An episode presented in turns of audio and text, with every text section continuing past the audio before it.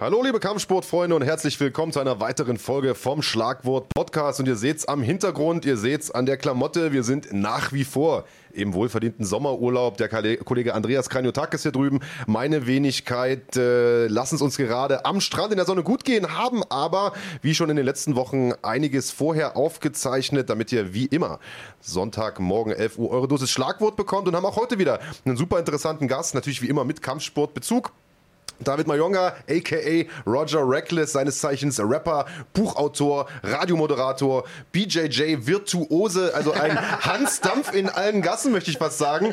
Und ähm, ja, wir wollen heute mit dir natürlich über BJJ und über MMA sprechen, aber vor allem natürlich auch über dein Buch sprechen, ähm, das du geschrieben hast und generell vielleicht so ein bisschen über die gesellschaftliche Situation momentan in Deutschland, also vielleicht mal ein bisschen ähm, weg vom Thema Sport hin zum, äh, zu gesellschaftlich äh, relevanten Themen.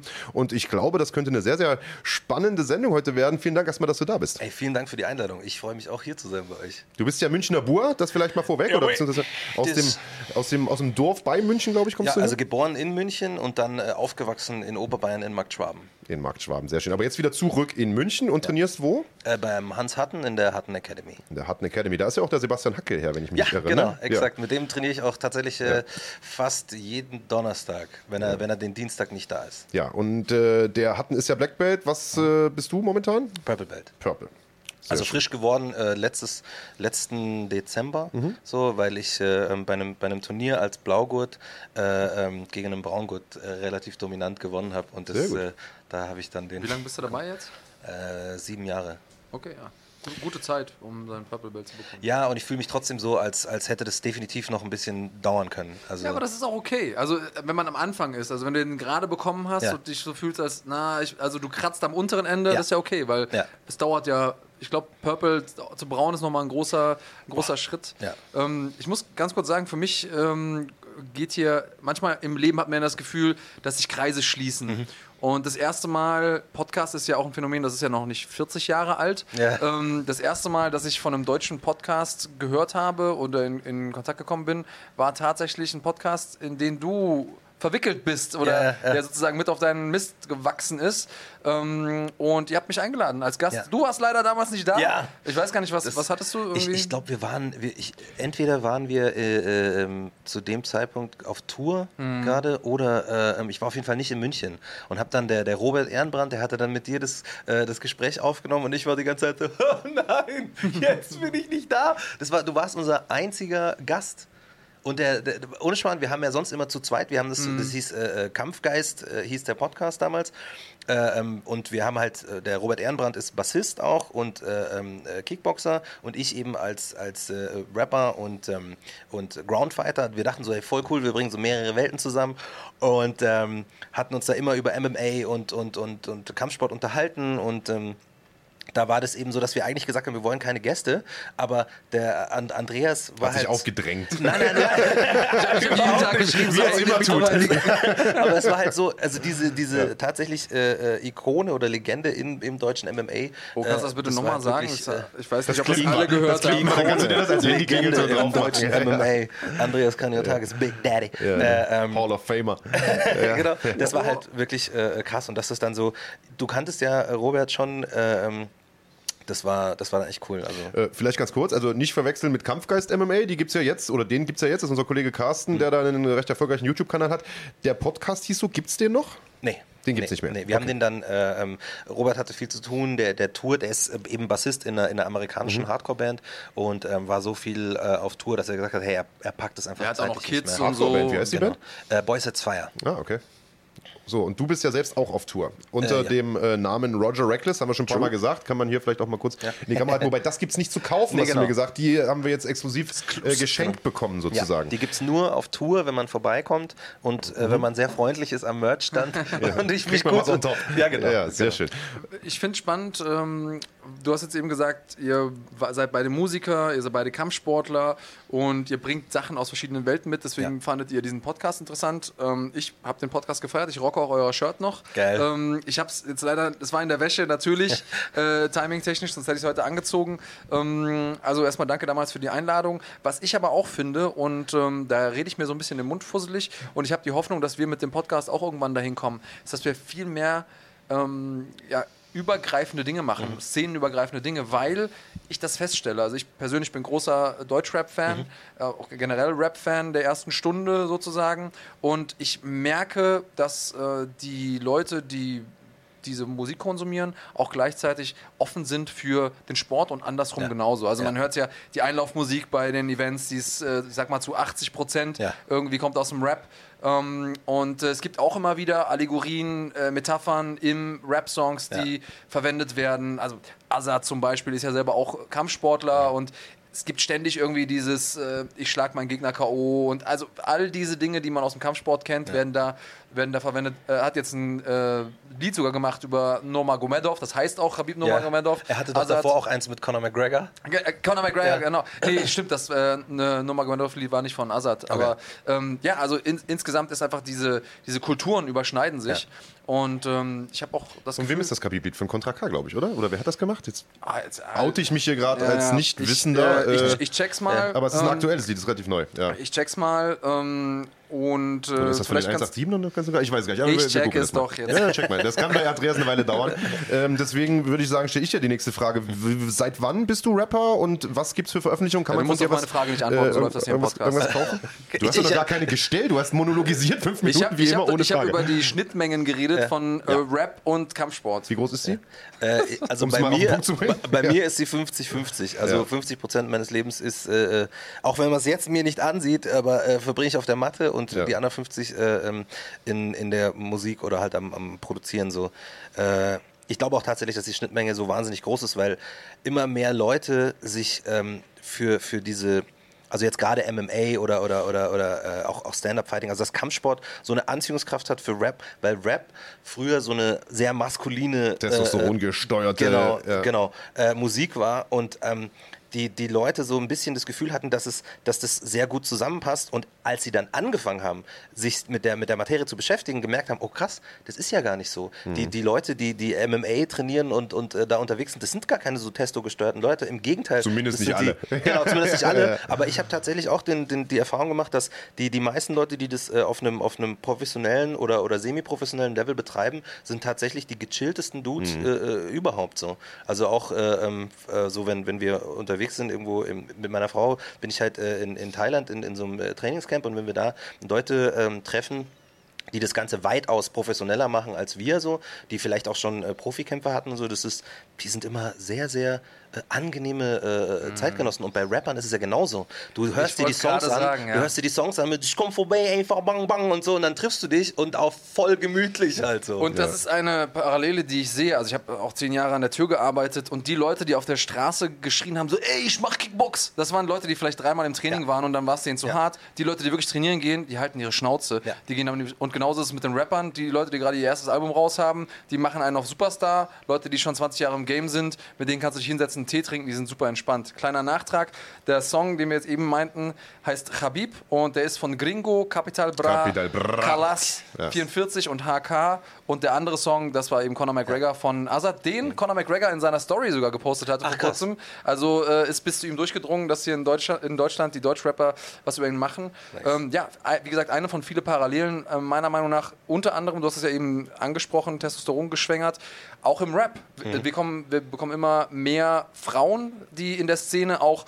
einen Status haben, nicht ja. nur als Background-Tänzerinnen mhm. oder äh, ja, irgendwie die im, im, Video jetzt herhalten müssen als optisches Highlight, sondern ja. die auch richtig gut rappen können. Absolut. Und äh, die den Männern ja, das Wasser reichen können im ja, wahrsten Sinne. Ja, vor allem die auch zeigen, dass diese Domäne keine Männerdomäne ist, sondern eine Domäne für gute Techniker, also einfach gute Rapper. Es ist wurscht, ob du, ob du äh, äh, Frau oder Mann bist. So, wenn du gut bist, bist du gut. Wenn du schlecht bist, bist du schlecht. Und das sehen wir im, im Kampfsport ja jetzt auch gerade. Ja.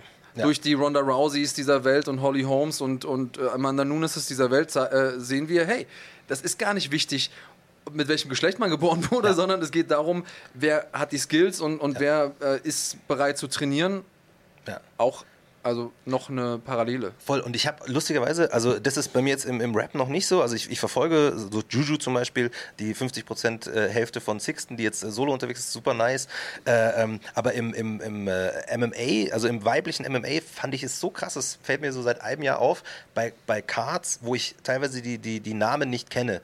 Ich kann mir jeden äh, äh, Kampf von Frauen anschauen und bin technisch total glücklich, mhm. weil da so viel geile Sachen passieren, so, dass manchmal, wenn, wenn zwei Typen kämpfen, die ich nicht kenne, die dann eher so vorsichtig sind und eher so ein bisschen, wo ich sage so, hm, ja, das ist jetzt nicht so geil, aber ich hatte tatsächlich in den letzten anderthalb Jahren keinen Kampf von Frauen, den ich nicht äh, äh interessant und unterhaltsam fand. Mhm, so. Wo du nicht entertained warst. Genau, genau. Und das fand ich so krass, weil äh, wir haben vorher kurz darüber gesprochen, so, dass äh, seit es eben äh, die Frauen in der UFC gibt, auch die Competition gewachsen ist ja. und dadurch das, das Niveau so schnell angestiegen ist und die auch so hungrig sind und so Bock haben, das ist echt äh, richtig die, nice. Die Competition auch in den Gyms. Also wir ja. hatten vor nicht allzu langer Zeit äh, Katharina Lehner hier zu Gast, mhm. die ja im äh, Albuquerque trainiert, im Jackson Wing Gym. Die sagt, ich bin da teilweise mit 20 Mädels auf der Matte. Mhm. Und ähm, ich kann mich an Zeiten erinnern, und die Katharina konnte sich da auch noch gut dran erinnern, als sie die einzige war ja. im Gym und äh, da mit Kerlen halt trainiert hat. Also man hat halt auch im eigenen Team die Konkurrenz und deswegen wird man natürlich auch ja. besser. Und ich bin vollkommen bei dir. Also die Mädels liefern ähm, zurzeit absolut massiv ab.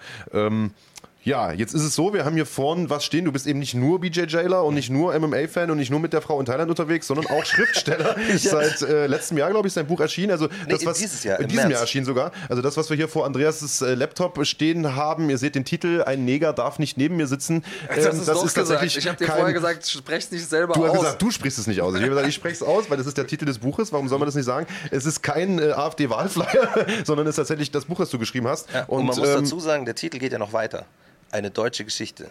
Eine deutsche Geschichte, denn du bist tatsächlich in Deutschland geboren, das haben wir gerade schon gesagt, hast äh, aufgrund deiner Hautfarbe äh, die ein oder andere Anfeindung erlebt, um es mal vorsichtig zu formulieren, stehst damit sicherlich nicht allein, deswegen bin ich äh, fest davon überzeugt, dass du mit diesem Buch äh, sicherlich auf viele offene Ohren gestoßen bist. Erzähl mal, wie war das Feedback, sowohl im positiven Sinne von Leuten, die gesagt haben, bin ich bei dir, ja. kenne ich, als auch wahrscheinlich Gegenwind von, von der anderen Seite, kann ich mir vorstellen. Lustigerweise gab es äh, ähm, Gegenwind in Bezug auf das Buch gar nicht. Okay. Also eher so äh, ähm, in Bezug auf Aussagen, die ich getroffen habe, die mhm. ich in dem Buch äh, geschrieben habe. So. Wenn ich zum Beispiel sage, dass wir ein, ein Problem haben mit Alltagsrassismus in Deutschland, das vielen Leuten gar nicht bewusst ist, dann melden sich sofort Leute über irgendwelche Kommentare, völliger Quatsch, äh, das ist, äh, jeder hat Probleme, äh, komm mal klar und so, wo ich sage, und dann, das weiß ich noch, da habe ich nämlich drunter geschrieben bei, bei einem, ähm, ich habe mir Gedanken gemacht, mich hingesetzt und 270 Seiten zu dem Thema verfasst. Das ist keine Biografie, das ist ein Sachbuch so. Mhm. Und du schreibst einen Kommentar auf, auf Instagram so. Wie ist da die Relation? Ja. Also wie viel muss man tun, damit das Problem ernst genommen wird. So. Äh, ähm, das war so meine, meine, meine Herangehensweise. Und das ist, das ist echt interessant, dass quasi das positive Feedback weitaus äh, größer war. Also ich, durch die Bank. Also das ist erstmal was Gutes. Ja. Absolut. Also nicht nur von Kritikern, weil es ist mein erstes Buch. Und ganz ehrlich, also ich, äh, ähm, auch weil du gesagt hast, bin jetzt Schriftsteller, ich, es, ist, es ist so super weird, das zu hören, weil ich, ich habe das ja nur geschrieben. Ich bin ja kein Schriftsteller. Ja. So, ich habe das auch nicht allein geschrieben. Ich habe das mit Nils Frenzel aus äh, Köln geschrieben, aus seiner äh, Heimatstadt, wobei er ist aus Bonn eigentlich. Muss man äh, dazu sagen. Also faktisch wohne ich zwischen Köln und Bonn. Ah, okay. Insofern beides irgendwo richtig. Und irgendwo du bist ja sowieso auf der ganzen Welt zu Hause, genau, Andreas. Ich bin Europäer. Ja. ja. Äh, auf jeden Fall. Und ähm, mit dem habe ich das zusammen gemacht. Mhm. Und ich bin so krass froh, dass gerade von, von Leuten, die halt äh, äh ähm, viel sich mit Literatur auseinandersetzen, dass die sagen, hey, das ist ein gutes Buch. Also mhm. Also jetzt mal vom Thema abgesehen, dass, dass, dass es cool äh, zu lesen ist, dass es informativ ist, dass bei Lesungen und auch so im Feedback ganz, ganz viele Menschen, die in Deutschland äh, geboren und groß geworden sind, mir schreiben, dass sie so dankbar sind, dass sie jetzt etwas an der Hand haben, was sie zitieren können oder was sie einfach Menschen mitgeben können und diese Diskussionen, diese ewigen Diskussionen nicht immer führen müssen. So, äh, wenn sie zum Beispiel sagen, hey, ich habe keinen Bock mehr, nach meiner Herkunft gefragt zu werden, mhm. so, weil ich halt in irgendeiner Weise anders geartet bin. So. Mhm. was heißt anders geartet? Ähm, ich beschreibe das im, im Buch auch so, dass ich sage, man muss sich bewusst sein, wir leben in einer Gesellschaft so und äh, in der Gesellschaft gibt es ein, ein mehrheitsgesellschaftliches, äh, einen mehrheitsgesellschaftlich geprägten Normbegriff. Und jeder Mensch, das ist egal, ob, ob wie die Hautfarbe ist so, jeder Mensch, der außerhalb von diesem Normbegriff der äh, von der Mehrheitsgesellschaft kreiert ist, sich bewegt. Das kann Hautfarbe sein, das kann was auch immer sein. Kleidung, Optik. Religion. Wird erstmal kritisch Religion, beäugt, ja. genau. Und der, der ja. hat quasi äh, sich mit, mit anderen Thematiken auseinanderzusetzen mhm. auf seinem Weg durch sein ganz normales Leben. Und ähm, das ist eine Sache, die, die, die wichtig ist, finde ich, ähm, zu wissen, weil man so anderen Menschen äh, empathischer begegnen kann. Mhm. Wenn ich weiß, dass mein Gegenüber aufgrund äh, dessen, was er erlebt hat, ähm, vielleicht um die Position, die er jetzt inne hat, mehr kämpfen musste als ich, obwohl wir auf derselben Position sind, dann kann ich empathischer damit umgehen. Mhm. Und genau das ist zum Beispiel, Entschuldigung, wenn ich da kurz einhake, genau das ist mein Problem mit solchen äh, Internetkommentaren, von denen du eben gesprochen hast. Wenn einer schreibt, naja, jeder hat Probleme, äh, lass mal die Kirche im Dorf, mhm. im übertragenen Sinne. Ja, okay, jeder hat Probleme, aber ich erzähle gerade, dass ich damit Probleme hatte. Mhm. Und das ist ja schon mal, das ist ja schon mal eine Information. Und jeder Mensch der ein Problem hat, ist erstmal ernst zu nehmen in dem Problem, das er hat. Ja. Und das auch, man kann sagen, okay, das resoniert bei mir nicht, mhm. deckt sich vielleicht nicht mit meiner persönlichen Erfahrungswelt. Aber man kann nicht sagen, es ist nicht legitim, dass du dieses Problem hast. Ja, vor, vor allem, also das finde ich absolut. Und ich finde, es ist auch total interessant, dass äh, es gibt Lebensrealitäten, die ich auch nicht nachvollziehen kann. Und wenn jemand aus dieser Lebensrealität erzählt, dann hilft es mir, wenn ich zuhöre und es ernst nehme. Dich rein zu versetzen. Genau. genau ja. Weil wenn zum Beispiel, also ja. äh, ich habe mein ganzes Leben lang gedacht, ich bin auch Feminist, so, weil ich bin von einer alleinerziehenden Mutter großgezogen worden, hatte so viele weibliche Vorbilder und dachte so, ey, ich brauche mir keine, keine Gedanken machen über mhm. Sexismus, weil ja, ich bin ja schon voll so auf straight und habe dann gemerkt so, nee, ich bin ein Typ, ich rede immer über, über Rassismus und Diskriminierung, aber ich bin ein Mann, immer noch in einem, in einem patriarchalen System, in einem männlich dominierten Umfeld so. Ich profitiere davon. Ich habe Privilegien deswegen. Mhm. Und wenn eine Frau etwas erzählt, wo ich sage so, gerade wenn es um äh, diese, diese MeToo-Debatte ging, wo dann viele gesagt haben, ja, man, wie soll man jetzt mit, mit Frauen reden, der weiß überhaupt nicht, wie ich mit denen sprechen soll.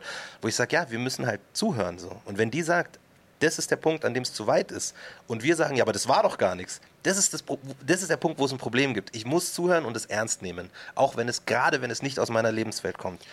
Weißt du, wie ich meine? Oder habe ich das jetzt so? Ich bin, ich bin total bei dir. Ich glaube, Marc hast du verloren auf dem Weg. okay. ja, ja, der Idiot in der Mitte hat es nicht verstanden. Äh, nee, ist tatsächlich, äh, bin ich da bei dir. Und ich, wir haben uns ja, bevor wir live gegangen sind, auch schon drüber unterhalten. Ich habe mir so ein bisschen den, äh, den Buchdeckel mal durchgelesen und da Sachen festgestellt, wo ich gesagt habe, okay, das hätte ich so gar nicht erwartet. Äh, Gerade in einer Stadt wie München, die ja sehr kosmopolitisch ist, wo du, ja. ich meine, wenn du hier in der S-Bahn sitzt, äh, fällt es dir schwer, überhaupt einen zu finden, der Deutsch spricht, sondern du hast ja Leute aus Spanien, aus allen, aller Herren, aller Herrenländer. Äh, und dass du selbst dort Alltagsrassismus begegnest, ist überraschend, also hat mich überrascht.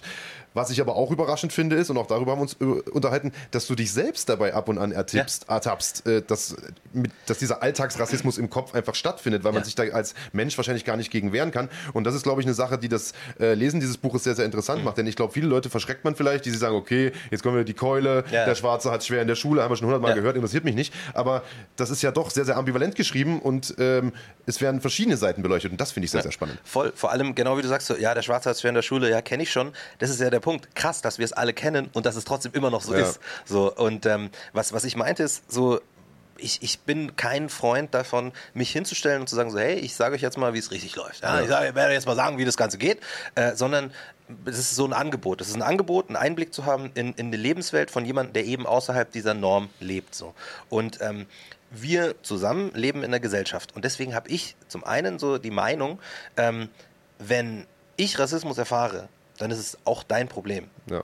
Weil wir zusammen in derselben Gesellschaft leben. So. Wenn eine Frau in unserer Gesellschaft sexistisch angegangen wird, dann ist es mein Problem, weil das unsere gemeinsame Gesellschaft ist. Und deswegen ist es wichtig, sich damit auseinanderzusetzen, meines Erachtens. Und man hat so, äh, was du vorher gemeint hast, man hat, wir alle, die wir halt eben in dieser Gesellschaft leben, haben so latent äh, rassistische Strukturen im Denken dass wir schon als Normalität äh, Intus haben. Einfach dadurch, dass wir hier groß geworden sind. Was, wenn wir uns alle äh, daran erinnern, was wir für Filme geguckt haben, als wir jung waren, so, was waren da, äh, wie viele schwarze Helden gab es so?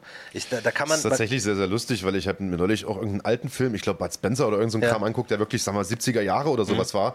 Und die einzigen Schwarzen, die du gesehen hast, waren so diese Tölpel. Ja. Diese, irgend so ein dummer Hafenarbeiter, der ja. irgendwie so gehumpelt ist. Und, ja. und so war das damals tatsächlich. Ja, also, also das war, da gab es keinen Denzel Washington, der irgendwie alle wegmäht, sondern es gab halt wirklich nur diese, ja.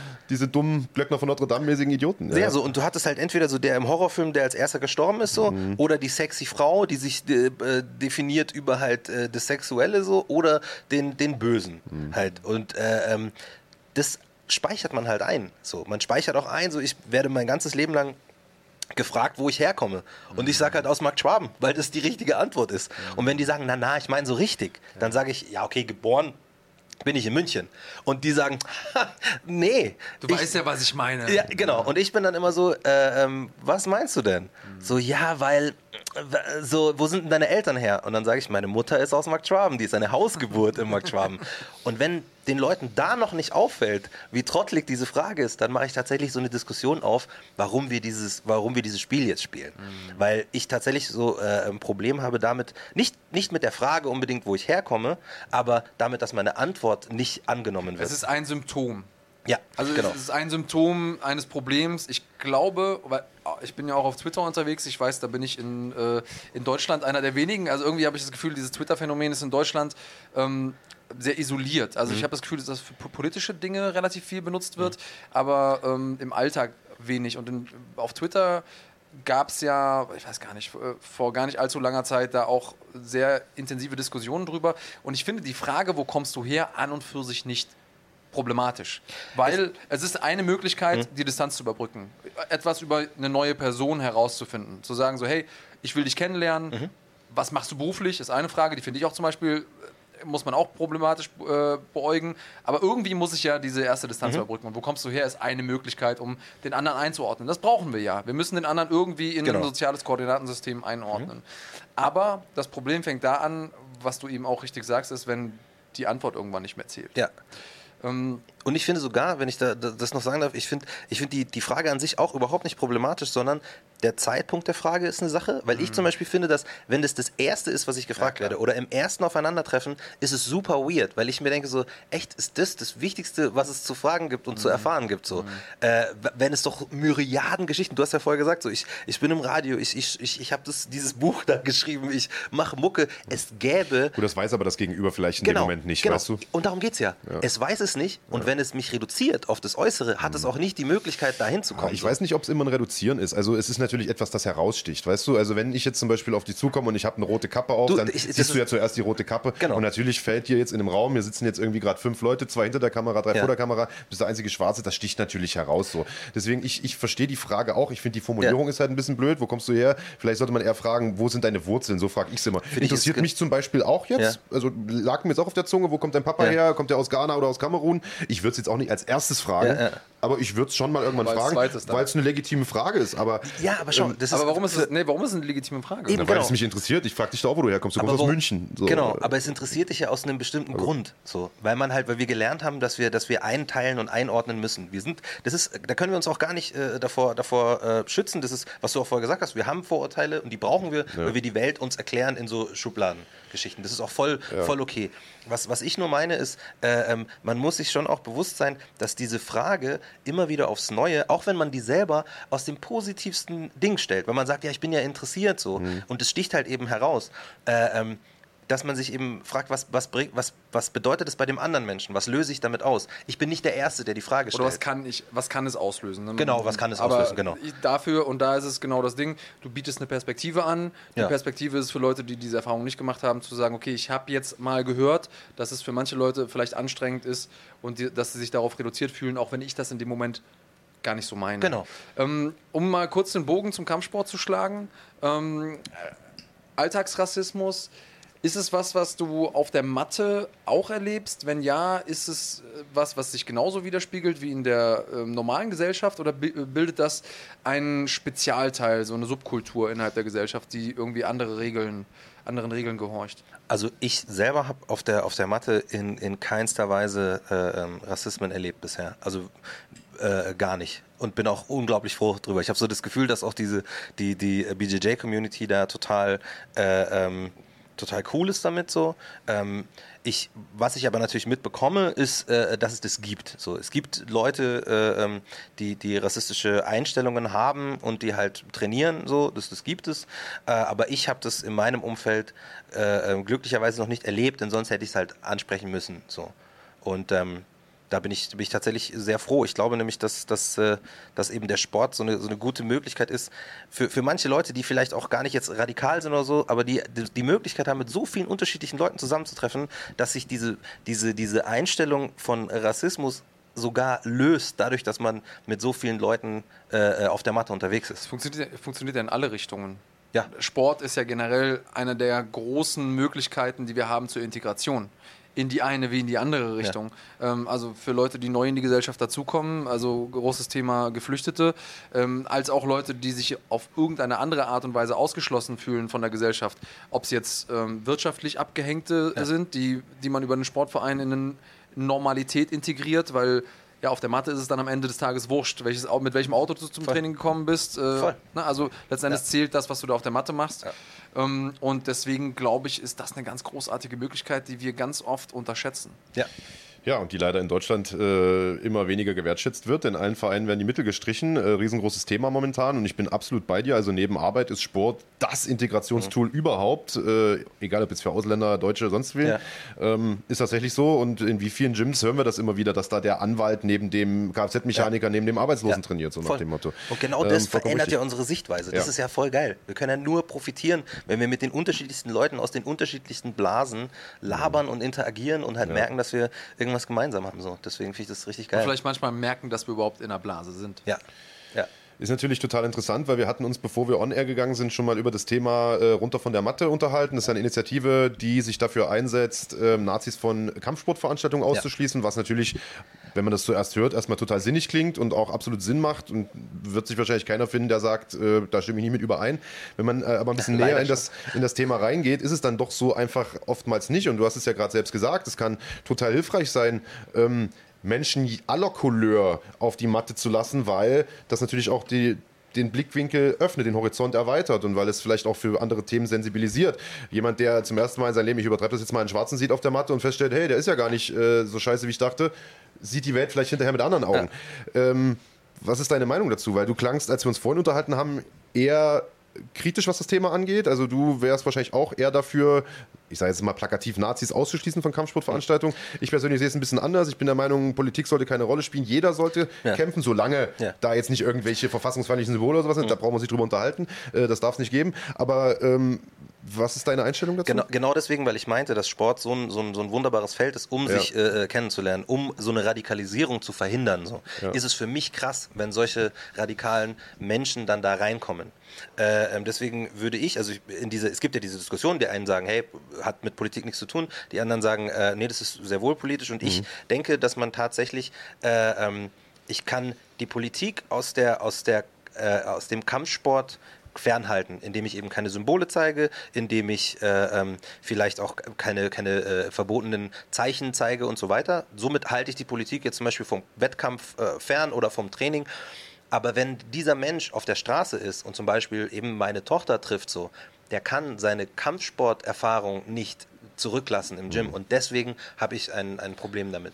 Gut, aber nur weil jemand jetzt nicht kämpft, heißt ja nicht, dass er nicht trainiert. Trainieren kann er ja trotzdem, weißt du? Also ich verstehe das Argument, das, das hört man ja oft, dass genau. die äh, sich quasi ausbilden für Straßenkämpfe ja. und für die, keine Ahnung, Revolution, von der sie träumen oder was auch immer. Ich habe keine Ahnung.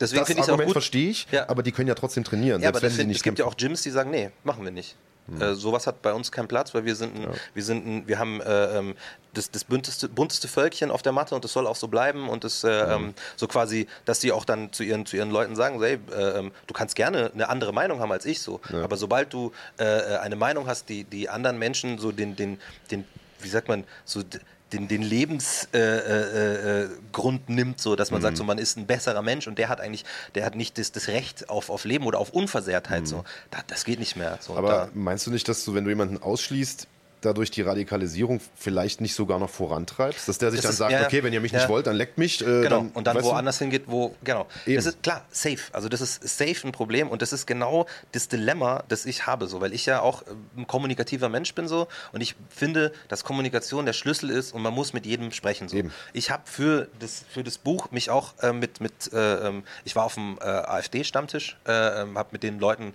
gesprochen, ich habe mich mit einem mit einem äh, AfD-Politiker auch getroffen getroffen und habe versucht ähm, zu, zu diskutieren. Auch wirklich äh, nicht auf diese, hey, okay, jetzt gehe ich mal zu den, zu den Idioten und schaue, was und da los ihn ist. auflaufen mäßig. Genau, äh, sondern ich wollte wissen, was die antreibt, ich wollte mhm. wissen, was da los ist. Und was ich gemerkt habe, ist, dass tatsächlich ab einem gewissen Punkt von, von, von, von Radikalisierung so, und da ist es tatsächlich, glaube ich, das ist mutmaßlich egal, um was es geht, ob es Religion ist, ob es auf Politik ist oder so, kannst du mit einem Menschen nicht mehr auf Augenhöhe diskutieren, weil eine Sache fehlt. Wenn wir diskutieren so, egal über welches Thema, auch wenn wir unterschiedlicher Meinung sind so, dann glaube ich, sind wir alle in der Lage, unsere Meinungen zu nehmen, wir legen die alle auf den Tisch und dann diskutieren wir über die Meinungen. Und alles, wie wir hier sitzen, unsere Persönlichkeiten bleiben davon unbeschadet da sage ich, ah cool, das vom, vom Andreas ist voll geil, da nehme ich mir ein Stück mit. Äh, äh vielleicht sagst du, ja, da nehme ich mir vom, vom, vom David ein Stück mit. Und am Ende, nach der Diskussion, nehmen wir uns alle äh, äh, unsere Meinungen zurück, die verändert wurden durch die Diskussion. Ein paar Sachen haben wir abgelegt, ein paar Sachen haben wir dazu bekommen und nehmen die wieder zu uns auf.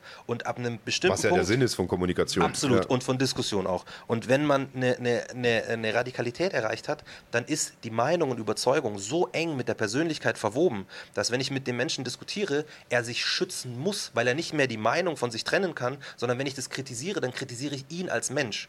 Und auf einmal kann man eben das nicht mehr so ich sehe, seh, wo du herkommst. Ich ähm, habe ein bisschen, also faktisch würde das ja bedeuten, dass du sagst, okay, jeder, der eine gewisse Radikalität in der Meinung hat, der müsste ausgeschlossen werden vom Training. Und nee, der ist nicht, auch nee, verloren nee. und den kann man nicht mehr zurückholen. Aber, mhm. aber ist das wirklich so? Also ich, ich, äh, ähm, ich, ich sage nicht, dass der verloren ist und, und, und kann man nicht mehr zurückholen. ich habe es jetzt falsch formuliert, äh, aber ähm, der ist so fest in seiner Meinung, dass du auch durch Diskutieren ihn nicht vom Gegenteil überzeugen kannst. Das kam ja jetzt so ein bisschen raus. Genau, und das ist tatsächlich, äh, sehe ich als Problem. das glaube ich auch, dass deswegen, das so ist. Aber ich glaube, wenn du ihm die Möglichkeit gäbest, ihn, sagen wir mal, ein halbes Jahr bei euch mitmachen zu lassen mhm. und er stellt fest, Alter, hier ist ein Schwarzer, hier ist ein Türke, hier ist ein Araber und von mir aus noch ein Weißer und die verstehen sich alle.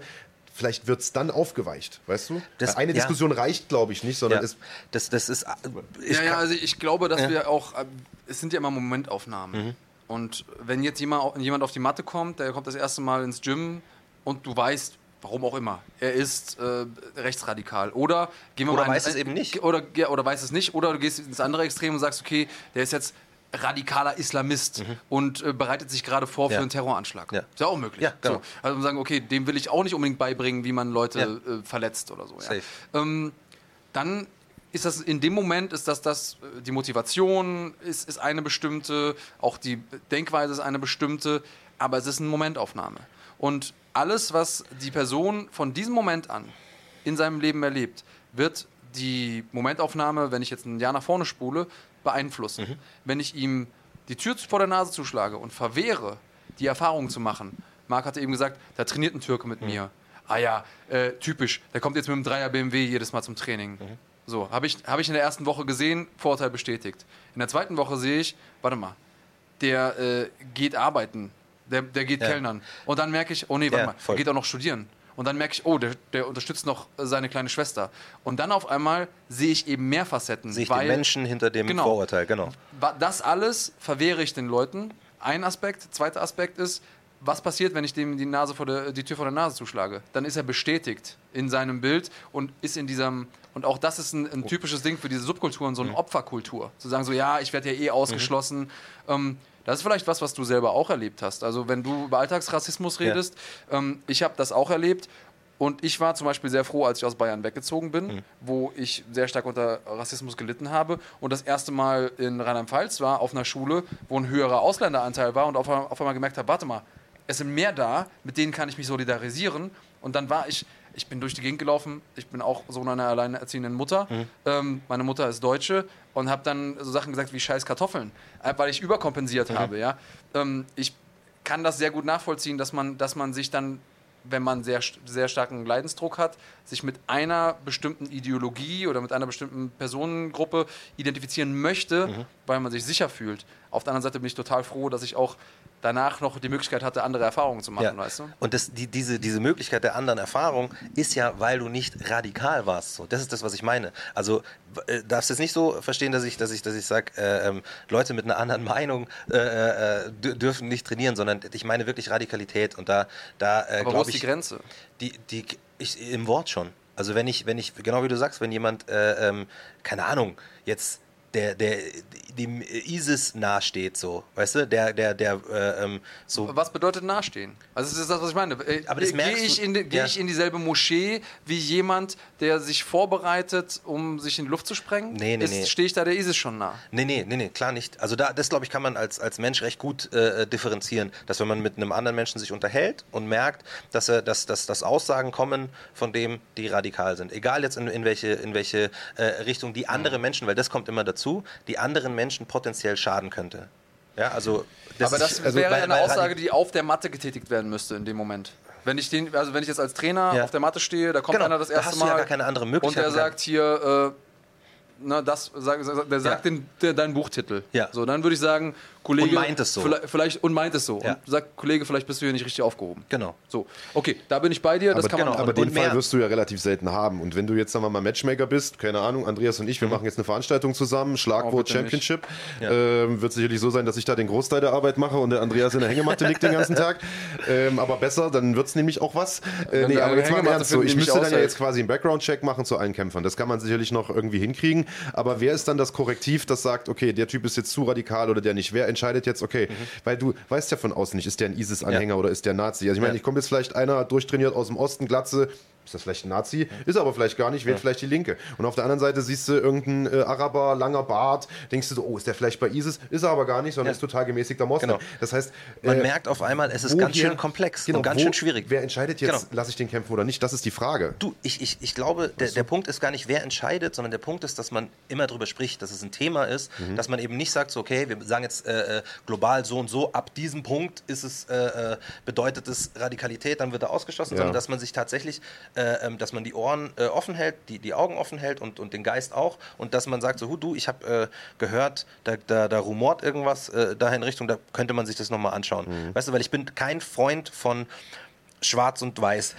Klingt jetzt blöd, aber weißt du, von ja, diesem, weil es ist, es ist, äh, es ist Den weitaus. metaphorischen schwarz und genau, weiß. Genau, es ist weitaus komplexer, äh, äh, ähm, als dass man das Ohne sagen Frage. könnte. So, und deswegen, äh, ähm, ich finde nur, dass es wichtig ist, eben da immer wieder äh, drüber zu sprechen, dass es auch kein Thema ist, wo man sagt, boah, nee, da, da, äh, das, das, das finde ich hat da nichts zu suchen, weil es ist, mhm. es betrifft halt doch auch viele Leute so. Also ich würde gerne zwei Sachen dazu noch irgendwie loswerden, können wir ja einfach mal so in den Raum stellen. Also ich, ich finde es, wie gesagt, immer noch relativ schwierig zu unterscheiden, wer da nun zu radikal ist und wer nicht. Und ich ja. glaube, es besteht die Gefahr, dass dann irgendwann eine Hexenjagd losgeht. Dass dann der eine sagt, ich habe mal gehört, der ist in der falschen mhm. Moschee beten gewesen und der andere sagt, wirklich? Na, dann gucken wir mal rein. Und dann, mhm. weißt du, beschäftigt man sich plötzlich ja. mit Dingen, die eigentlich auf der Matte nichts zu suchen haben. Und das Zweite, was ich finde, ist, ähm, ich finde, man muss Leute aus ihren Blasen rausholen. Gerade heutzutage ja. ist das sehr, sehr wichtig. Leute sind auf Social Media in Gruppen organisiert, hören nur noch das was ihrer Subkultur entspricht. Weißt du, also wenn ich jetzt keine Ahnung, ob ich jetzt äh, Pegida-Anhänger bin oder ob ich jetzt Muslim bin oder was auch immer, das sind jetzt die ja. zwei Beispiele, die rausholen. Gibt ja, ja tausend andere auch noch. Wo man ganz ehrlich, ein Muslim ist kein radikaler ja, Mensch, sondern eben, da muss man schon eben, noch eben, eben. dazu nehmen. Und äh, weißt du, aber es gibt halt Leute, die wirklich nur in dieser Blase leben und ich glaube, du musst sie aus diesen Blasen rausholen und ihren Horizont erweitern, einfach um sicherzugehen, dass es sich nicht radikalisiert ja, oder dass es sich die, die Algorithmen mhm. unserer sozialen Medien sind ja genauso gestrickt, genau, dass, dass du nur die Infos bekommst, Eben, die genau. du auch wirklich sehen willst und die deine ja, Weltsicht bestätigen. Ja, genau. Also in dieser Blase zu sein, wenn du einmal drin bist, dass du da drin bleibst, ist, wenn du nur diese Mittel nutzt, wie Social Media und immer nur in deiner, ähm, mit den Leuten um, umgehst, die auch in der Blase sind, da wieder rauszukommen, ist wirklich schwer und braucht Eigeninitiative. Ähm, und deswegen ist es auch glaube ich, hochgradig gefährlich, den Leuten die Tür vor der Nase zuzuschlagen. Nee, es geht auch nicht um Tür vor der Nase zuzuschlagen, es geht darum, dass es, finde ich, dass es ein Thema ist. Also weißt du, mhm. das ist Aber nicht, du hast ja am Anfang, du hast ja eingangs gesagt, man muss die Leute ausschließen. Und nee, die, und nee, die nee, ich habe nicht gesagt, man muss die Leute ausschließen, ich habe gesagt, es gibt zwei Meinungen. Mhm. Es gibt die einen, die sagen, äh, äh, man muss sie ausschließen und die anderen, die mhm. sagen, nee, muss man nicht. Mhm. Und meine Meinung ist, dass man sie ausschließen muss, weil ich sage, man kann das nicht trennen. So, Aber man wann? kann das nicht das, wie gesagt, konkret? da, da bin ich, äh, das ist meine Meinung. Es ist, nicht meine, nee, es ist nicht meine These, wo ich sagen kann, hey, darüber habe ich ein Buch geschrieben, da habe ich mich äh, wissenschaftlich mit befasst, mhm. sondern es ist tatsächlich so dieses Grundprinzip, dass ich auch Menschen, die das anders sehen, äh, ähm, einfach nur die Möglichkeit geben möchte zu sagen, so hey, man, mu man, muss es nicht, man muss es nicht so eben negativ sehen, dass es ein Ausschluss ist, sondern man kann es auch so sehen, dass man innerhalb dieser äh, äh Kampfsportgemeinde einen Raum schafft, wo, wo, wo sich jeder äh, so entfalten kann, außer eben, wenn er da was rein reinbringt, was dieses, dieses positive, diesen positiven Vibe äh, ähm, kaputt machen da würde kann. Ich, da würde ich jetzt mal anknüpfen. Und ich glaube, damit wären wir, wahrscheinlich kommen wir beide auch auf einen Punkt. Und zwar der Moment, in dem ich meine Überzeugung, egal ob sie radikal ist oder einfach nur andersartig, mitbringe in den Sport. Mhm das ist der Moment, wo, ich, wo man sagen muss, okay, das muss aufhören. Also meiner Meinung nach braucht Sport keine Politik, braucht Sport keine Religion, braucht Sport den ganzen Kram nicht, der ja. nichts mit Sport zu tun hat. Ja. Politik sollen wir den Politikern überlassen, meinetwegen auch den Alltagspolitikern auf Und Facebook. den Kids, die auf die Schule, äh, auf die Straße gehen am Ja, Freitag. genau, richtig. Ja, äh, macht das, macht das. Seid als Privatperson politisch, seid als Politiker politisch, als Sportler seid nicht politisch, seid auch nicht religiös. Ihr könnt das sein im Rahmen dessen, mhm. äh, wenn ihr danach gefragt werdet oder so. Aber ähm, sobald ihr das vertretet und wie du schon sagst, eine, eine Idee, eine Ideologie vertretet, die anderen Leuten schadet ja. und darauf ausgerichtet, anderen Leuten zu schaden und das offen tut, dann bin ich dafür, dass man sagt, okay, da muss man einen Riegel vorschieben. Wenn jemand wenn man weiß oder gehört hat, dass da jemand mit jemandem sympathisiert, der so eine Ideologie vertritt, den auszuschließen, das finde ich sehr gefährlich. Eben genau. Und das finde ich ist ein super Bereich, wo, wo es dann Diskussionen geben kann und so. Wie gesagt, ich bin kein, kein äh, Freund von hier und dann, dann schauen, machen wir eine Liste zusammen, welche Punkte erfüllt werden, werden müssen, sondern genauso, äh, wie du sagst, so, so, so äh, sehe ich es auch. Jetzt ist natürlich klar, dass dein Standpunkt eh ein bisschen beeinflusst ist, auch durch deine Lebensgeschichte. Wir sind da anfangs schon drauf äh, eingegangen ja. in dem Buch. Ich wollte jetzt natürlich nicht zu viel vorwegnehmen, was das Buch angeht. Die Leute sollen ja. sich schließlich kaufen. Gibt es wahrscheinlich überall, Amazon und Co. Ne? Kann man sich ja. sicherlich bestellen. Nicht bei Amazon kaufen, sondern beim kleinen Buchhändler um die Ecke. Ganz, bei ganz dem wichtig. kann man es nämlich auch bestellen. Bei dem könnt ihr es auch bestellen. der freut äh, sich, das bestellen. Wie auch immer ihr es tut, äh, werft mal einen Blick rein. Ähm, wie gesagt, wir wollen nicht zu viel vorwegnehmen, aber vielleicht kannst du ja mal die ein oder andere Anekdote äh, gucken lassen. Du sagst, du bist im Dorf aufgewachsen, ja. ähm, machst auch schon sehr, sehr lange Kampfsport, haben ja. wir uns vorher unterhalten. Also hast nicht mit BJJ angefangen, ähm, sondern erstmal natürlich mit Judo und so weiter. Ja. War der Weg zum Kampfsport auch ein bisschen darin begründet, dass du dich besser verteidigen kannst, auch auf der Straße gegen irgendwelche Schulhof-Bullies oder also, äh, wie war das? Äh, nicht, nicht, nicht nur, also nicht gar nicht Verteidigung, sondern es ist so, jeder, der schon mal in einer körperlichen Auseinandersetzung war, eine Schlägerei und ähm, äh, darauf nicht vorbereitet war psychisch, der kennt diesen Freeze-Move. Wenn dein ganzer Körper freest und alles und du nicht mehr, nichts mehr tun kannst, du bist total äh, ähm, äh, hilflos in dir selbst so. Und, und dieses Gefühl ist super ekelhaft. Und äh, ich finde, also mir hat Kampfsport da so krass geholfen, ähm, nicht mehr in dieses Gefühl reinzufallen. Das heißt nicht, dass ich ab da dann äh, äh irgendwelche Schläge. Ja, genau, oder, oder, oder, so. Aber es war einfach, ja. äh, ähm, ich habe mir da auch gesagt, so, ich möchte nicht mehr in dieses äh, da reinkommen. Und ich weiß, unschmal, ich weiß es noch, wie, wie ich mit meiner Mama Karate Kid angeschaut habe, damals mit Daniel LaRusso. Ja, ja. Der am Ende des. ja, genau. Und ähm, das war so krass, wo ich das gesehen habe, wie der halt so äh, geärgert wird und, und, und dann irgendwie so durch, durch, den, durch den Sport die Möglichkeit hat, äh, ähm, sich dazu behaupten so und eben äh, was tun zu können. Da ging es nicht um das Gewinnen, sondern um, dass er was tun kann, dass er nicht äh, ähm, das einfach erleiden muss. Da war ich so, boah Mama, ich will das auch, ich will das auch. Und die hat mich dann ins, ins Judo ja. eben eingeschrieben und das war mein Beginn. Also es ging gar nicht mal darum, unbedingt besser kämpfen zu können, sondern zu wissen, wenn es hart auf hart kommt, dann kann ich bestehen und einfach das Selbstbewusstsein zu haben. Weil oftmals ist es ja so, je selbstbewusster du in eine Konfliktsituation reingehst, umso geringer ist auch genau. die, Chance, dass genau. das am Ende eskaliert. Genau, das habe ich weißt erst als, als erwachsener Mensch dann gemerkt, ja. dass man, äh, je, je, je besser man wird, desto ruhiger wird man. Ja. Damals ging es wirklich nur einfach, dass ich psychisch äh, ähm, ein, ein einen Gedanken nur habe, dass ich, dass ich weiß, ich könnte irgendwas machen. Weißt du, also weil du ja. hast ja, du hast ja äh, ähm, so, wenn du das nicht gewohnt bist, so, da, da, braucht nur jemand dich härter anfassen und du krampfst und bist total äh, äh, verloren eigentlich. Ja. Und wenn man, glaube ich, so ein bisschen, äh, ähm, wenn man Kampfsport macht, so, dann, dann ist es, dann passiert dieses verkrampfen immer weitaus später. Ich glaube, es gibt immer Situationen, wo das, wo das dann passieren kann, aber mhm. man wird weitaus ruhiger. Es gibt, man hat die Möglichkeit, auch eine Situation viel besser zu entschärfen. Wenn du, weil du gemeint hast, du warst auch lange an der Tür, so, äh, ähm, das ist ja genau dasselbe. Jemand, der gut ausgebildet ist an der Tür, der schafft es viel besser, eine Situation zu entschärfen, weil er, weil er ruhig, bleiben ja. kann. So. Ja, da gibt es viele Faktoren. Ähm, Kompetenz ist eine, wenn mhm. jemand weiß, dass er was kann. Ja. Also die Leute, die ich erlebt habe, die an der Tür standen, die äh, Kampfsportler waren oder die einfach irgendwie 2,80 Meter groß waren und ja. 150 Kilo gewogen haben, äh, die mussten niemandem beweisen, dass sie krasse Dudes sind. Ja. Ähm, während die Leute, die vielleicht ein bisschen schmächtiger waren, ein bisschen kleiner waren und selber nicht sicher waren, ob sie da richtig waren an der Tür, die haben jedes Wochenende äh, fünf Leuten auf die Nase gehauen. Mhm. Und ähm, das ist was, was man, also was ich auch selber in meiner persönlichen Entwicklung festgestellt habe, am Anfang wollte ich der Typ sein, der jedem auf die Schnauze hauen kann, weil ich das geil fand. Und als ich gemerkt habe, dass ich derjenige bin, hat es mir nichts mehr bedeutet. Und äh, auch wenn mich jemand beleidigt hat, habe ich gesagt, ja, ist gut. Ja. Weil ich wusste ja, ja. Andreas war ja mal der, der die äh, Leute bewusstlos gesammelt hat.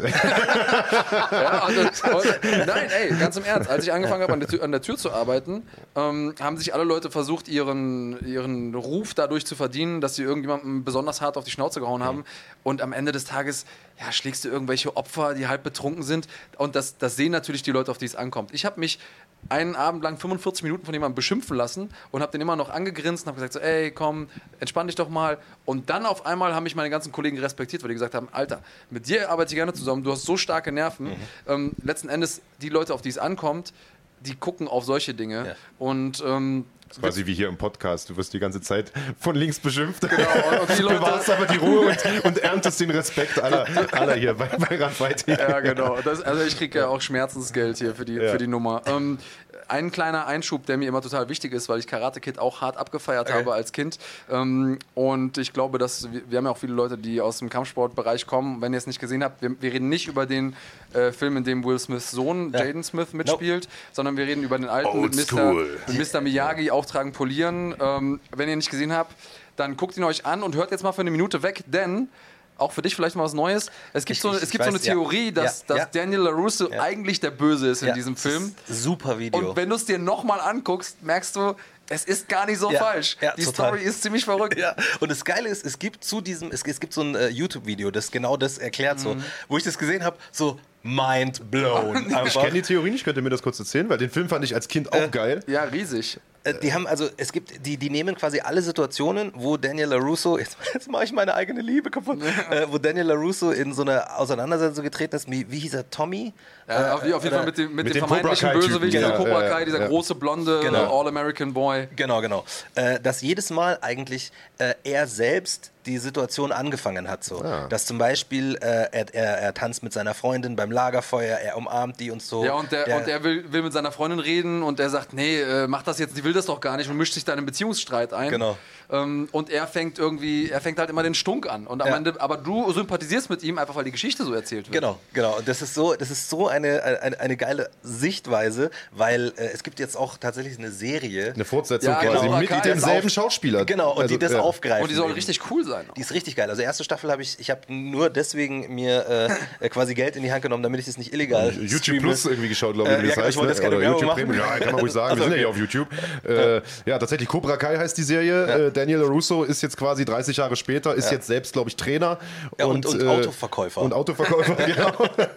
ja, sehr schön. Kann man sich auf jeden Fall angucken. Übrigens wie Mark Kerr. The Smashing Machine, wo mhm. wir gerade schon in Erinnerungen schwelgen. Ja, das stimmt. Äh, Mark Kerr der, der ist auch hier, Autoverkäufer. Äh, der Stoffer. Äh, ja, ja, ja, genau. Alter, der ist Autoverkäufer. Ja, ja, Infinity Cars oder so. Ich glaube, ich weiß nicht, ob er Neuwagen oder sogar Gebrauchtwagen Ich glaube auch Gebrauchtwagen. Aber äh, der ist jetzt äh, solider Job sozusagen. ja, also, also scheint so ein ziemlicher Standard-Gig äh, zu sein für die Leute, die früher im Kampfsport, Kampfsport kamen. Auch das kann man sich mal angucken. Smashing Machine für alle, die Boah. erst seit äh, kürzerem MMA-Fans sind. Das ist ein Film, der noch so ein bisschen die Anfangstage beleuchtet. Mark Kerr, amerikanischer Ringer, hat viel in Japan gekämpft und in Japan haben sie es mit den Doping-Tests nicht so ganz genau genommen, um genau zu sein stand im Vertrag in dicken Lettern, wir testen euch nicht. und äh, so sah dann auch äh, ja, die Wohnung von Marqueur aus. Der hat dann irgendwie mal alles ausgeräumt und da waren halt nur ja. Ampullen, Spritzen, Ja, wobei Pillen, da ging es eher um, äh, um Schmerzmittel, Schmerzmittel, und so, und wobei und sowas, da auch ja. sehr offensichtlich ist, dass der auch ein bisschen tiefer noch ähm, im Apothekenschränkchen gekramt hat. Wie äh, Katharina äh, Lena neulich gesagt hatte, da war irgendwas im Trinkwasser bei dem. ja, genau. A genau. Picogram. A Picogram, genau. Picogram. Das fand ich echt krass. Also die Smashing Machine fand ich so krass, weil er das das so heftig beschreibt, wie er das, das, äh, das erste äh, UFC erlebt hat. Ja. Wie die äh, hinten sind in den, in den, in den äh, Umkleidekabinen und alle machen sich warm und keiner weiß mhm. eigentlich so, was passiert. Und dann passiert der erste Kampf von diesem äh, Sumo-Dude gegen diesen, was war das? Äh, ähm, dieses französische Karate-Ding, äh, ja. wie heißt es? Savate. Savate. Genau. Äh, ähm, und wie der Typ ihm die Zähne raushaut und dann, wie es in der Umkleidekabine totenstill wird. Ja. Hörst du Kahn, ne?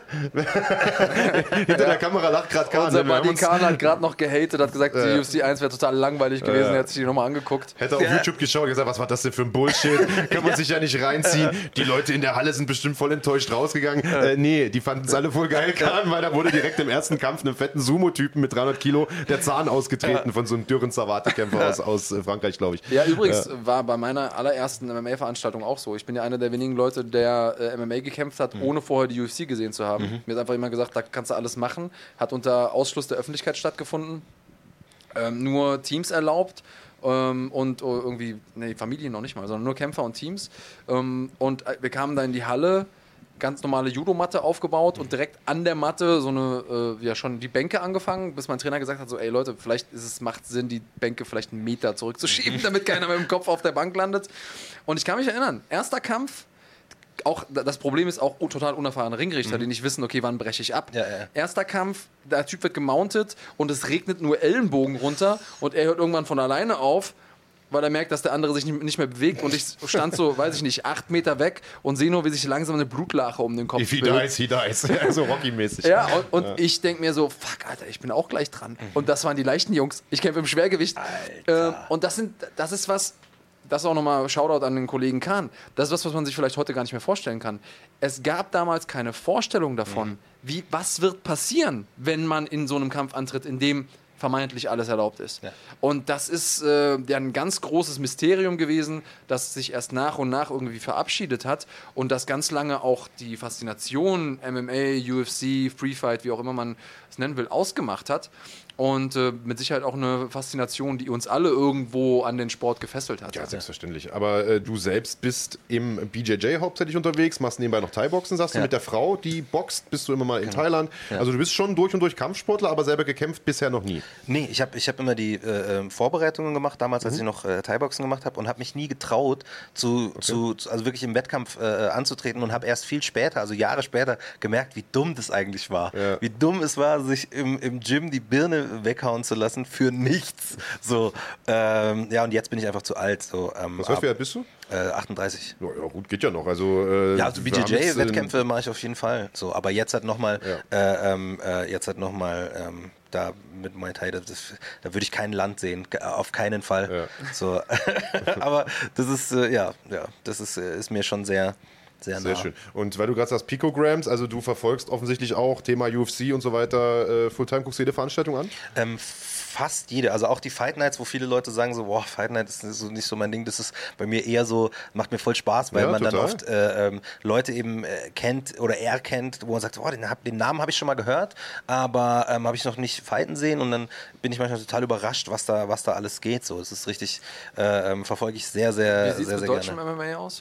Ähm, tatsächlich nicht so gut, einfach zeitlich, weil ich so viel arbeite, dass ich ab und zu äh, kriege ich mal was mit, so wenn, wenn GMC oder so äh, irgendwas ist. So, ich schaue mir aber lustigerweise echt öfter die Interviews an, als dann die Fights, weil, weil, ich, die, weil ich die Fighter kennenlernen möchte so und dann äh, ähm, das mal mehr auschecken. Aber da bin ich echt weit äh, hinter, hinter dem. Das ist, glaube ich, auch ein guter Weg. Ähm, denn wenn du die Leute kennst, hast du auch Bock, sie kämpfen zu sehen. Ja, genau. Das ist auch einer der Ideen gewesen hinter diesem Podcast, dass wir mhm. sagen, ey, wir stellen mal die Kämpfer wirklich vor. Ja. Nicht in einem 10-Minuten-Interview, wo du immer eh die gleichen Fragen abhakst, sondern wo du wirklich mal fragen kannst, ey, wer bist du überhaupt? Ja, genau. Und erzähl doch mal ja. und entsprechend äh, auch die Zeit hast, um das auszuführen. Und ähm, weil wir auch glauben zu wissen, dass die Leute gerne Kämpfer sehen, mit denen, mit denen sie was verbinden, mit denen sie sich vielleicht identifizieren können. Ja. Manchmal vielleicht auch Leute, die sie verlieren sehen wollen. Mhm. Also einfach zu denen es eine Story gibt. Ja. Aber die Story muss ja irgendwie erzählt werden. Voll. Auch da sehen wir ähm, uns als, äh, als Podcast natürlich auch in der Verantwortung und du bist natürlich herzlich eingeladen, bei GMC äh, zu sein. Ähm, wir waren ja jetzt gerade erst vor kurzem in Berlin, großartige ja. Veranstaltung gewesen. In München. Hat gerockt. Nee, wir waren gerade in Berlin, wenn der Podcast so, jetzt ausgestrahlt ja, ja, ja, ja. Ich dachte, du meinst, weil er aus München kommt. Ach so, und so ja, das auch, ja, genau. Und äh, wir sind jetzt bald in, äh, in Köln, bei, bei, mir mhm. zu Hause. Also 7.9., wenn du Bock hast, vorbeizukommen. Okay. Ja, das ist, das ist Kind groß genug. Es kann sein, ich muss ja schauen, ob ich da auf, äh, schon auf Lesetour bin, aber ähm, da komme ich auch nach Köln. Ähm, aber dann schaue ich mal, weil würde ich, würd ich gerne. Das ist eh so eine Sache. Also äh, Tourtermine sowohl für Rapmusik als auch für deine Buchlesungen. Wo kann man die nachlesen? Du hast bestimmt eine Webseite oder irgendwas? Genau. Äh, einfach äh, auf, auf, auf Insta bei Roger Reckless äh, auschecken oder äh, ähm, reckless.shop. Da, da poste ich auch immer alles, was, mhm. so, was so passiert. Ähm, es gibt im September eine Lesungstour. Im Oktober bin ich mit äh, Sammy Deluxe und David P. Oh, und den nice. Tribes auf Freestyle-Tour. Wir machen quasi ähm, eine Zwei-Stunden-Show ohne einen einzigen Text. Geil. Es ist alles nur improvisiert mit Band, die auch, auch Zurufe des Publikums wahrscheinlich dann auch, oder? Was auch immer passiert. Wir machen so eine Geschichte. Gut im Freestyle, ne? Ja. Das ist relativ cool, denn der liebe Andreas hat eine tolle Idee äh, gehabt, als er äh, dafür plädiert hat, dich hier einzuladen. Ja, das war eigentlich der, Grund, der eigentliche Grund, warum du hier bist, deswegen kannst du nicht Nein sagen. ich habe hab gesagt, lass uns doch mit ja. dem äh, so ein Ding machen. Äh, du freestyles ja? und wir werfen dir Begriffe rein aus dem MMA und du ja. machst einen kleinen äh, MMA-Freestyle. Ja, voll. traust du das zu? Ja. Jetzt aus dem Stegreif? Safe. Ich bin, ich bin, leider nicht gut genug im Beatboxen und wir haben keinen Beat da. Kannst du das a cappella? Ja, A Cappella ist halt nicht so geil, ne? Äh, ähm, wenn ich jetzt hier ein Beat laufen lasse, dann. dann äh, ist der GEMA Wenn's ein GEMA-freier Beat ist, ich ist mache kein einfach Thema. einen von meinen Instrumentals. So. Hau rein. Ähm, weil, weil, dann höre hör ja eh mal, nur ich. Ich frage ja. mal, ich frag mal kurz die Technik, genau. Also, wenn du es, kannst du es über Kopfhörer laufen lassen und wir spielen es im Nachhinein ein? Ähm, ich ist das sinnvoller? Dabei. Aber wenn ich das hier laufen lasse nur, dann hört man das eh nicht übers Mikrofon, oder? Das nimmt doch das eh nicht mit. Ja, oder zumindest hört man nur kurz die Snare oder so ein Kram, dann hat man zumindest einen Genau. Takt.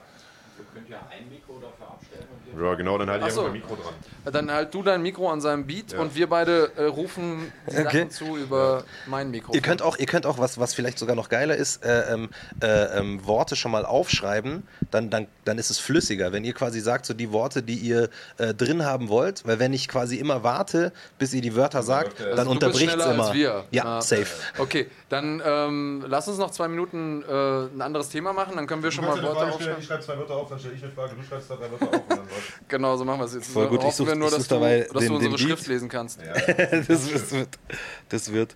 Ich schaue dabei nur, dass ich. Egal, aber das zeigt, das zeigt mir schon so das Level, auf dem du dich befindest im Freestyle, dass du dir das einfach so zutraust äh, aus dem Stegreif und du bist ja, also ganz original, ne? wir haben das nicht vorher abgesprochen, Nee. äh, du wusstest nichts davon. Nee, deswegen Ähm, suche ich auch gerade verzweifelt Beats. Ähm, wie wie läuft es mit den Beats? Kriegst du die, äh, du machst, machst die nicht selber, oder? Doch, ich äh, produziere auch selber. Also ähm, ich äh, ähm, äh, produziere für, für mich, äh, aber auch ähm, für andere. Ich habe jetzt angefangen, so, so Remix-Sachen zu, zu produzieren, was mir unglaublich Spaß macht, ähm, weil ich ganz lange äh, Jahre tatsächlich gar nichts produziert habe, sondern nur geschrieben und halt mit, mit äh, ähm, anderen äh, Produzenten zusammengearbeitet habe, habe auch tatsächlich andere Musik gemacht. Ich rappe ja so äh, hauptberuflich, ähm, aber ich habe auch eine Hardcore-Band, wo ich so schreie und ja, äh, und äh, ähm, äh, Wie passt das zusammen? sehr gut. Ich, ich komme aus der Zeit, wo, wo äh, Rap und, und Punk eigentlich die gleiche Die Musik waren war. weit beieinander. ja, also, das waren wütende junge Leute, Klar. die irgendwie sich aufgeregt haben. Gerade die New Yorker Hardcore-Szene ist ja total Absolut. eng mit Rap verknüpft und so auch Absolut. gewesen. Gorilla. Biscuits, mit denen waren wir auf Tour vor, vor zwei Jahren. So, also das ist genau mein Jam. Ja. Und ich bin der totale Madball-Fan so Ja, und deswegen habe ich auf Hardcore voll Bock. Ja, ja, geil.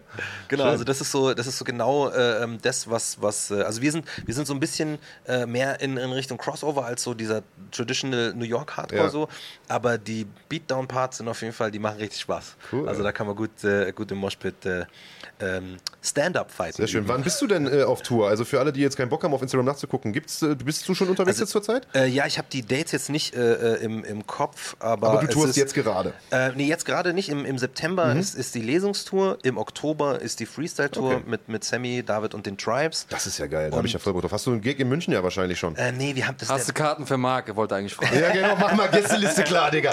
Ey, in, in, in, das ist so krass. Das ist der, die dritte Tour, die wir mit diesem Freestyle-Projekt äh, Mhm. machen. Und wir, wir sind jede, also bei, der, bei den ersten zwei, die waren so schnell ausverkauft, dass wir, dass wir dachten, es ist irgendwas mit diesem Ticket-Ding nicht in Ordnung. Weil wir waren schon in München. Aber das hat niemand mitbekommen, weil das so schnell ausverkauft war. Mhm. Geil. Und jetzt können wir aber halt, jetzt haben wir gesagt, okay, wir können nicht mehr nochmal nach München und wir sind in Nürnberg. Also falls du Bock hast, so äh, Nürnberg-Karten mache ich dir gern Ja, ich komme ja Ecke Leipzig, also vielleicht, wenn ihr da, da euch hintraut oder sowas. Äh, Warte mal, wir sind da vielleicht sogar, also in Leipzig waren wir auch schon, im äh, äh, Täubchental. Ja. Mhm. Äh, war auch saugeil, war richtig nice. Weil wir haben so ein. ist auch äh, ein netter Laden, ne? Voll. Ja. Und äh, wir, wir machen ja eben improvisiert, das heißt, du weißt ja nie, was passiert. Und ich, wir, wir, jeder von uns hat so seine Spezialität Mhm. im Freestylen. Und meine ist halt äh, genau das, was wir jetzt hier machen, dass ich Sachen schnell einbauen kann. Das ist echt cool, Und ja. dann haben wir so eine äh, Geschichte gemacht, ähm, wo ich mit, mit so ein paar Wörtern aus dem Publikum und äh, Leuten aus dem Publikum einen Liebessong erzähle über halt diese beiden Leute so. Und das Ja. war, es war so witzig, weil das war dann, ich habe dann immer ein, ein, ein Mädchen gesucht und äh, ähm, dann entweder noch einen Jungen oder noch ein Mädchen. Oder noch ein Junge und ein Jungen, weißt du, wir sind da voll äh, äh, offen. Und ähm, dann war das ein Junge und ein Mädchen und dann habe ich immer noch jemand gefragt, was denn die letzte, die letzte Idee oder die letzte Erfahrung war beim Party machen. So. Einfach um da so ein bisschen so eine äh, äh, ähm, Geschichte machen zu können, die zu dem Rahmen passt, in dem wir jetzt gerade sind.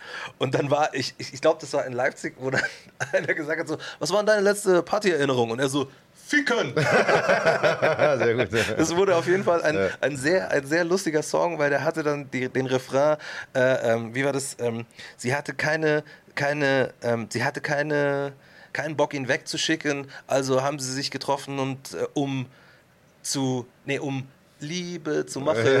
Das war sehr witzig. Sehr schön.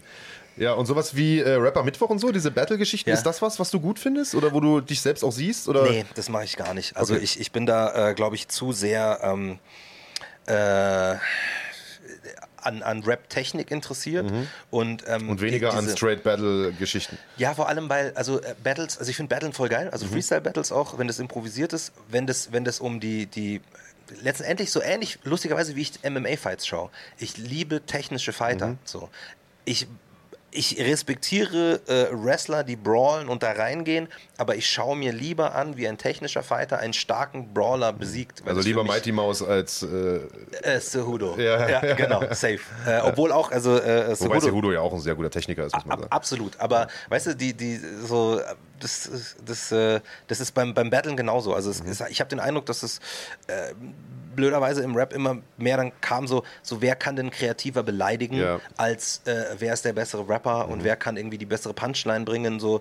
Und deswegen war das nie so mein Ding. Ähm, ich habe viel in der Jury gesessen in so Battles ah, okay. äh, ähm, und habe dadurch dann auch so ähm, meine Connection noch behalten dazu, weil ich das äh, ich immer noch eine wahnsinnig tolle Kunst finde und vor allem in der Jury, da konnte ich dann selber sagen, was ich interessanter finde. Ja. So. Und wenn man eben zu dritt oder viert oder fünft äh, besser in der, in der Jury sitzt, dann kann man dieser eine, dieser eine Punkt sein, der so in Richtung Technik pusht, ja. während die anderen halt auf, auf äh, Härte pushen. So. Wie viel brauchst du? Let's go, weil ich glaube, wie viel ihr habt. Oh, ja. Wir haben noch eine ganz gute Liste zusammen. also ich habe schon. Also, also, er braucht ja. nicht nur die Wörter, er wird ja sicherlich auch noch Filmmaterial genau. selbst dabei steuern. Von daher, ich genau, könnte das vielleicht einfach mal so hinlegen. Genau, ihr könnt das ja auch in die Kamera halten, dass die wissen, welche. Ja, genau, also welche, wir machen hier keinen äh, Beschiss. Da stehen natürlich ein paar Wörter drauf, die, von denen er vorher nichts wusste. Aber dann können wir die hier Vielleicht hinhalten? dahin, die andere Kamera.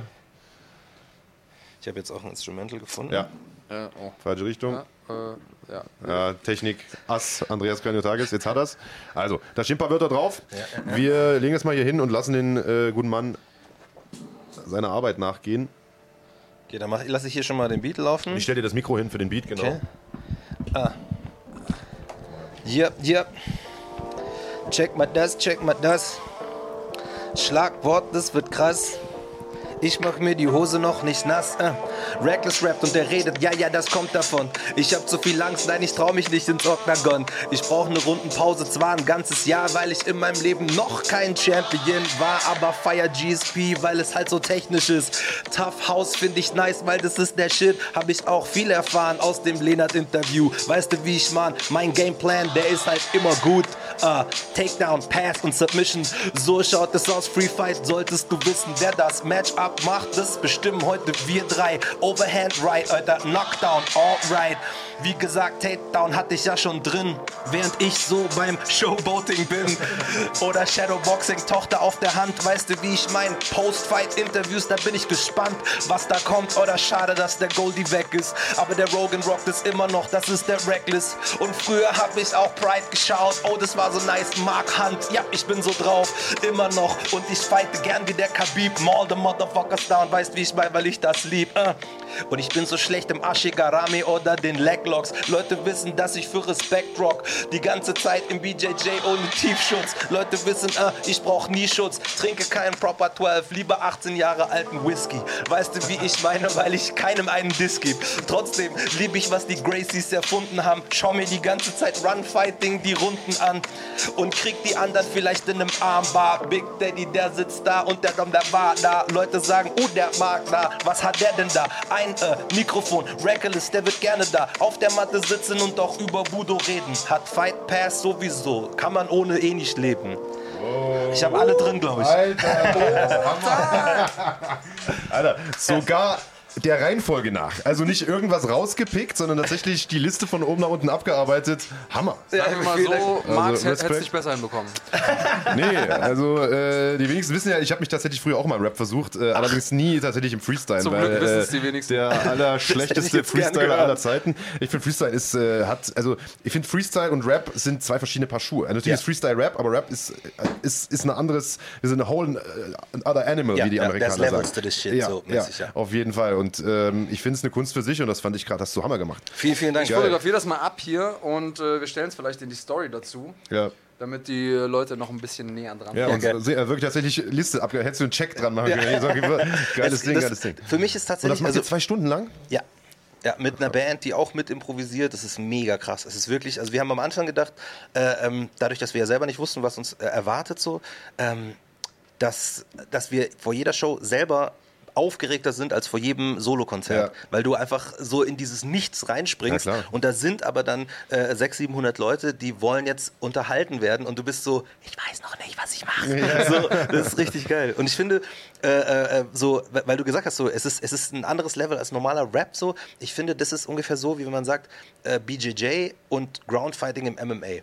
So, wenn ich im BJJ kann ich mich voll gut, wenn ich jetzt Rap mache, so, ich kann voll gut Texte schreiben, so, aber wenn du Freestylen äh, äh, können willst, dann musst du klarkommen, dass du auch auf dem Boden Schläge abkriegst. Auf einmal ist das Game ein ganz anderes. Und du musst so. mit dem Unerwarteten zurechtkommen. Genau, ja. genau. Na gut, die Technik ist dieselbe, aber sie einzusetzen, wenn ich einen Schlag in die Fresse bekomme, ist immer noch mal eine andere Geschichte. ja. ja und unter Zeitdruck stehe. Das ist halt auch das Ding. Ne? Also, ja. was machst du, wenn dir x Sekunden kein Rhyme einfällt? Ja. Dann stehst du da wie der letzte Otto. Also, das wäre die Geschichte, die ich mir erzähle. Ja.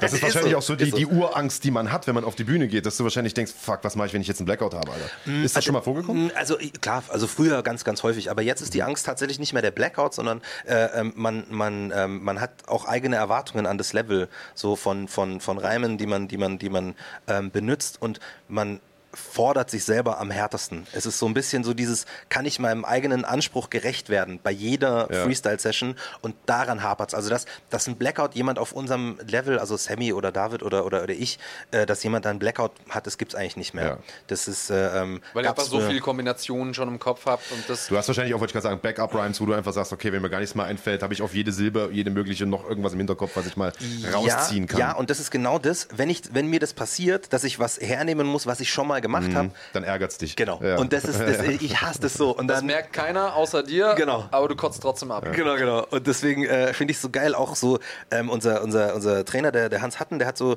ähm, immer so die Philosophie, äh, wenn, du, wenn, du, wenn du kämpfst am Boden, dann ist das, das Wichtigste eigentlich, einen Schritt voraus zu sein. Zu wissen, wenn ich diese eine, diesen einen Angriff quasi anfange, dass ich weiß, wie die Verteidigung ist, mhm. damit ich diesen einen Schritt voraus bin. Und äh, immer der, der was immer mehr voraus ist, das ist der, der die besseren äh, Chancen sich erarbeitet. Wir sagen immer Schach mit dem Körper. Genau. So viele Züge wie möglich dem anderen voraus sein. Genau.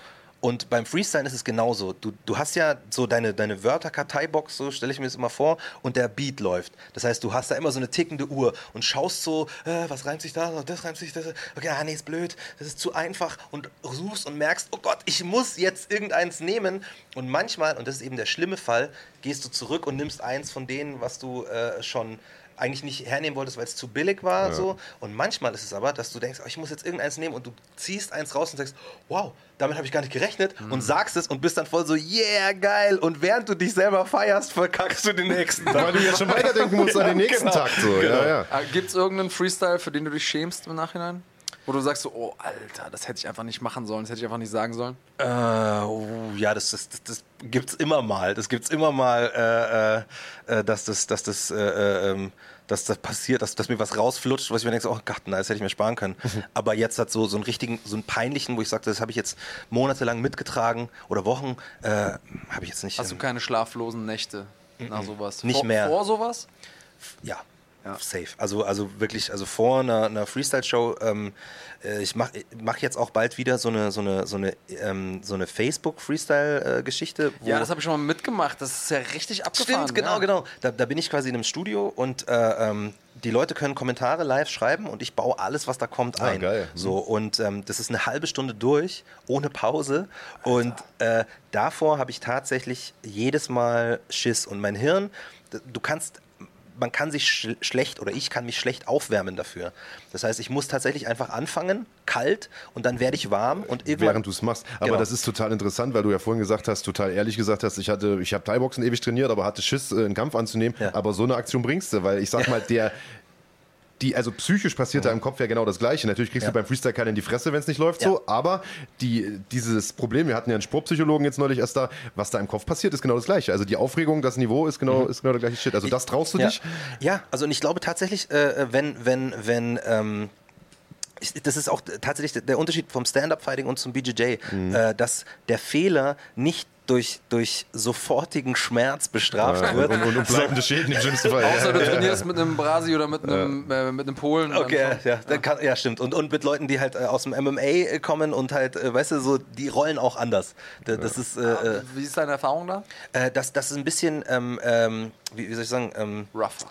rougher und gleichzeitig aber auch, ähm, mir, mir, fällt das Wort nicht ein, so en energiesparender und dann lieber quasi eine Position sich, sich ähm, brutal holen, als so dieses flowige, mm. genau. Und das finde ich halt voll geil, weil ähm, immer nur flowen ist auch, kann es nicht sein. Genau, und immer nur hart kann es auch nicht sein, aber beides ist so richtig geil. Deswegen, ich roll voll gern mit, mit äh, MMA-Leuten, ich roll voll gern mit Wrestlern. So ein Kumpel von mir, der ist äh, Ex-Bundesliga-Wrestler, wrestelt seit er neun ist. Also Ringer, äh, ne? Soll damit gemeint sein? Genau, ja, genau. Kein, kein äh, WWF.